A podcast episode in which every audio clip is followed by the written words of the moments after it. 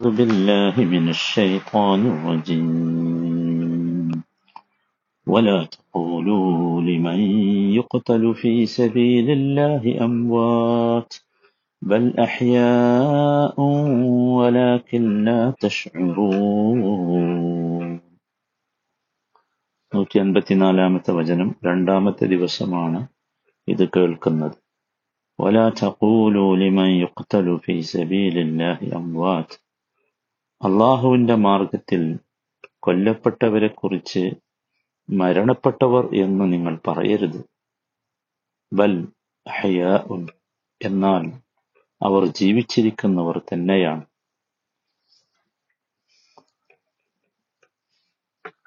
വലാകില്ല തശ്ഉറൂൻ, പക്ഷേ നിങ്ങൾക്കത് അനുഭവപ്പെടുന്നില്ല.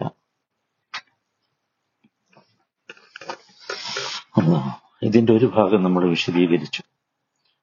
വലാ തഖൂലു ലിമൻ യുഖ്തലു ഫീ സബീലില്ലാഹി അംവാത്ത്.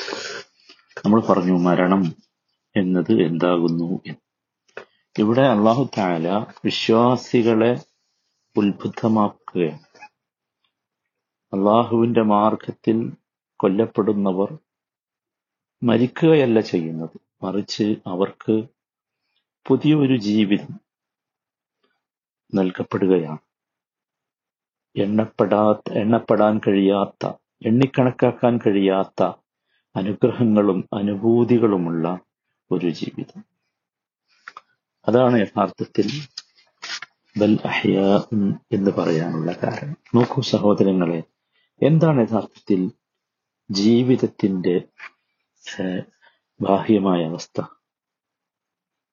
നമുക്കെല്ലാവർക്കും അറിയാം, ജീവിതത്തിന്റെ ബാഹ്യമായ അവസ്ഥ മൂമെന്റ്സ് ആണ്, ചലനമാണ്, അല്ലെ? അതാണ് ജീവിതത്തിന്റെ ബാഹ്യമായ അവസ്ഥ. എന്നാൽ ഇവിടെ അള്ളാഹുവിന്റെ മാർഗത്തിൽ കൊല്ലപ്പെട്ടവരോ, അവരുടെ എന്തായിരിക്കും അവരുടെ മൂവ്മെന്റ്? സുബ്ഹാനല്ലാഹ്, വിശ്വാസികളല്ലാത്തവരെ സംബന്ധിച്ചിടത്തോളം, അല്ലെങ്കിൽ അള്ളാഹുവിലോ അന്ത്യനാളിലോ വിശ്വാസമില്ലാത്തവരെ സംബന്ധിച്ചിടത്തോളം, ഇത് മരണമെന്നത് കേവലം ഈ മൂവ്മെന്റുകളുടെ ഒരു നിശ്ചലാവസ്ഥയാണ്, അല്ലേ? അങ്ങനെയാണ്, ഒരു സംശയവുമില്ല. കാരണം അവരിവിടെ ജീവിച്ചിരുന്നതാണ് അവരുടെ ഏറ്റവും വലിയ സൗഭാഗ്യാവസ്ഥ, ഏറ്റവും വലിയ ആനന്ദം അതായിരുന്നു. സുബ്ഹാനല്ലാഹ്. എന്നാൽ മുഅ്മിനുകളെ സംബന്ധിച്ചിടത്തോളം അതല്ല, അത് ഒരിക്കലും അതല്ല. മുഅ്മിനുകളായ ആളുകൾ കൊല്ലപ്പെട്ടു എന്ന് കരുതി അവർക്ക് ഒരു ചുക്കും സംഭവിക്കുന്നില്ല, ഒന്നും അവരിൽ നിന്ന് എടുത്തു കളയാൻ സാധ്യമല്ല. അവരനുഭവിച്ച ഒരാനന്ദവും അവരിൽ നിന്ന് നഷ്ടപ്പെടുകയില്ലെന്ന് മാത്രമല്ല, അതിനേക്കാൾ ആനന്ദദായകമായ പരമാനന്ദമുള്ള ജീവിതത്തിലേക്ക് അവർ എത്തുകയാണ് ചെയ്യുന്നത്. അത് അല്ലാഹു തആല മുഅ്മിനുകളായ ആളുകൾക്ക്, അല്ലാഹുവിന്റെ മാർഗത്തിൽ പ്രവർത്തിക്കുന്നവർക്ക്, അങ്ങനെ മരണപ്പെടുന്നവർക്ക് നൽകുന്ന ഒരു വല്ലാത്ത അവസ്ഥയാണ് അത്. ഇനി ലോകം അവസാനിച്ച് പുനരുദ്ധാനം സംഭവിക്കുന്നത് വരെ അങ്ങനെയാണ്. സുബ്ഹാനല്ലാഹ്. അത് നബി സല്ലല്ലാഹു അലൈഹി വസല്ലം നമുക്ക് വിശദീകരിച്ചു തന്നിട്ടുണ്ട് എങ്ങനെയാണ്. നമ്മളെല്ലാവരും മനസ്സിലാക്കേണ്ട വളരെ സുപ്രധാനമായ ഒരു കാര്യമാണ് യഥാർത്ഥത്തിൽ അത്. അതാണ് ബൽ അഹ്യാ എന്ന് പറഞ്ഞാൽ. അഹ്യാ എന്ന് പറഞ്ഞാൽ ബൽ അഹ്യാ എന്ന് വെച്ചാൽ ബൽ ഹും അഹ്യാ എന്നാണ്. അല്ല, അവർ ജീവിച്ചിരിക്കുന്നവർ തന്നെയാണ്. അഹ്യാ എന്നത് ഖബറാണ്, അവിടെ ഒരു മുബ്തദ ഉണ്ട് മഹ്ദൂഫായ, അത് ഹും എന്നതാണ്. അഹ്യാ എന്ന് പറഞ്ഞാൽ ഹയ്യ് എന്നതിന്റെ ബഹുവചനമാണ്. ഹയ്യ് നമുക്കറിയാലോ എന്താണെന്നുള്ളത്. അപ്പൊ ഹയ്യിന്റെ ബഹുവചനമാണ് അഹ്യാ. ബൽ അഹ്യാ ഉൻ എന്ന് പറഞ്ഞാൽ എന്താ? അഹ്യാ ഉൻ ഇൻദ റബ്ബിഹിം.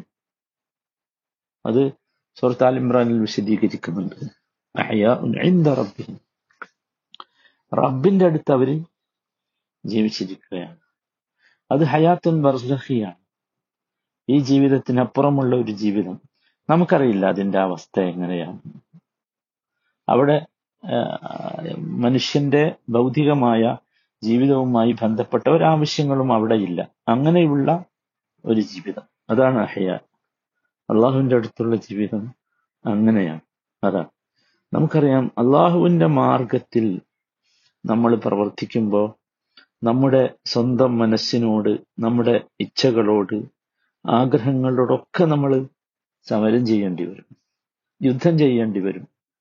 അങ്ങനെ യുദ്ധം ചെയ്യാൻ ആവശ്യമായ ക്ഷമയും അതുപോലെ സബറും സഹനവും അതുപോലെ നിശ്ചയദാർഢ്യം, അത് അനുഭവിക്കാനുള്ള, അതിൽ ആനന്ദമാക്കി മാറ്റാനുള്ള ഒരു അവസ്ഥ, അതൊക്കെയാണല്ലോ സബർ നമ്മൾ വിശേഷിച്ച്. അതും അതുപോലെ തന്നെ സ്വലാത്തും, ഇത് നമുക്ക് വലിയ ആയുധങ്ങളാണ്.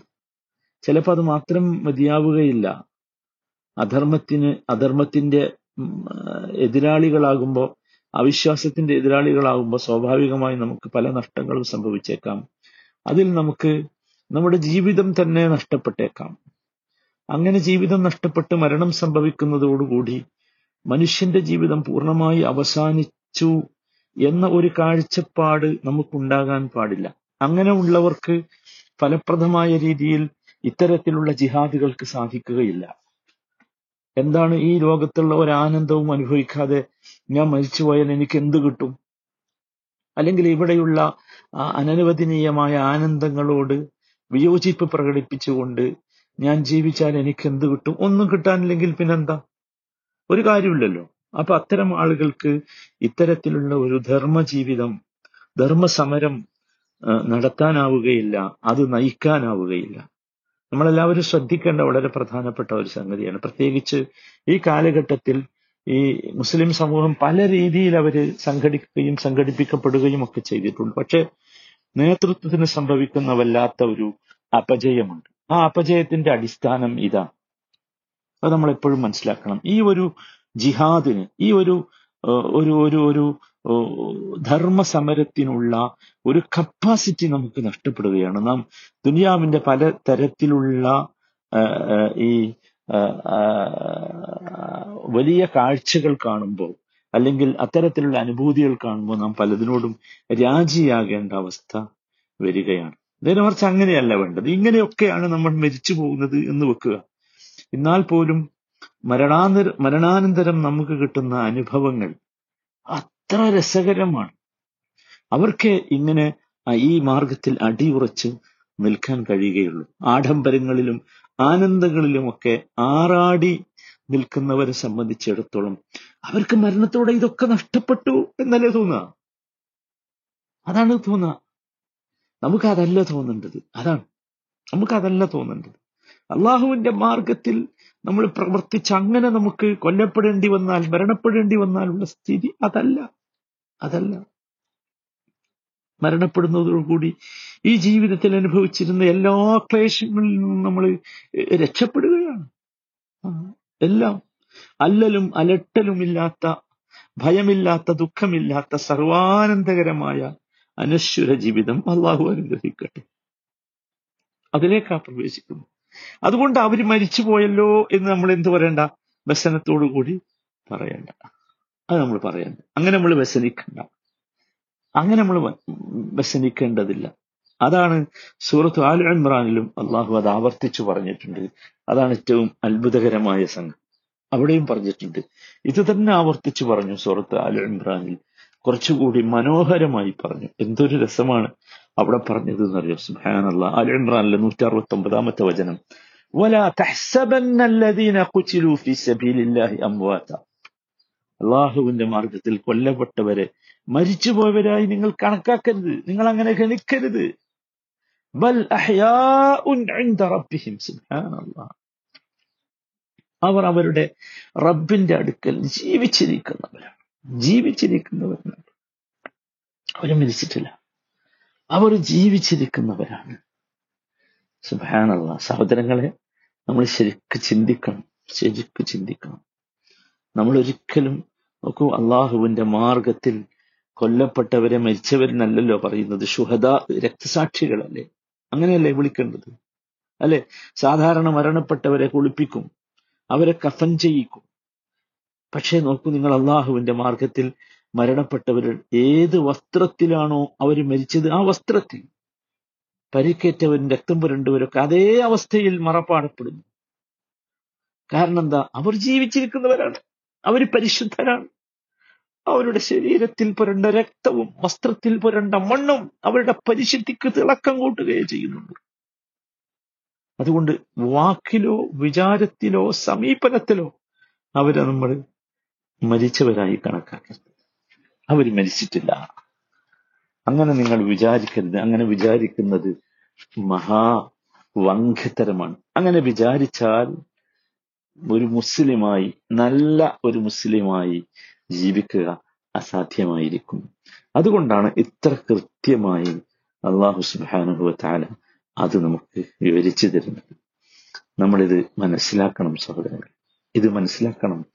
അള്ളാഹുവിന്റെ കൽപ്പനയുടെ അടിസ്ഥാനത്തിൽ അള്ളാഹുവിന്റെ ദീനിന് വേണ്ടി ജീവിതത്തിൽ എന്തെങ്കിലും ഒരു ത്യാഗം, ഒരു പ്രയാസം, ഒരു കഷ്ടപ്പാട്, ഒരു ബുദ്ധിമുട്ട്, ഒരു സാക്രിഫൈസിങ് നമുക്ക് ചെയ്യേണ്ടി വരുമ്പോ, അനുഭവിക്കേണ്ടി വരുമ്പോ സഹോദരങ്ങളെ, നമ്മുടെ പ്രേരകം എന്താ? നമ്മുടെ പ്രേരകം മറ്റെന്തെങ്കിലും വികാരങ്ങളാകരുത്, വിചാരങ്ങളാകരുത്, ഇതായിരിക്കണം. ബൽ അഹ്യാഉൻ ഇൻദ റബ്ബിഹി സുബ്ഹാനല്ലാഹ്. അല്ലാഹു അക്കൂട്ടത്തിൽ നമ്മയൊക്കെ ഉൾപ്പെടുത്തി അനുഗ്രഹിക്കുമാണ്.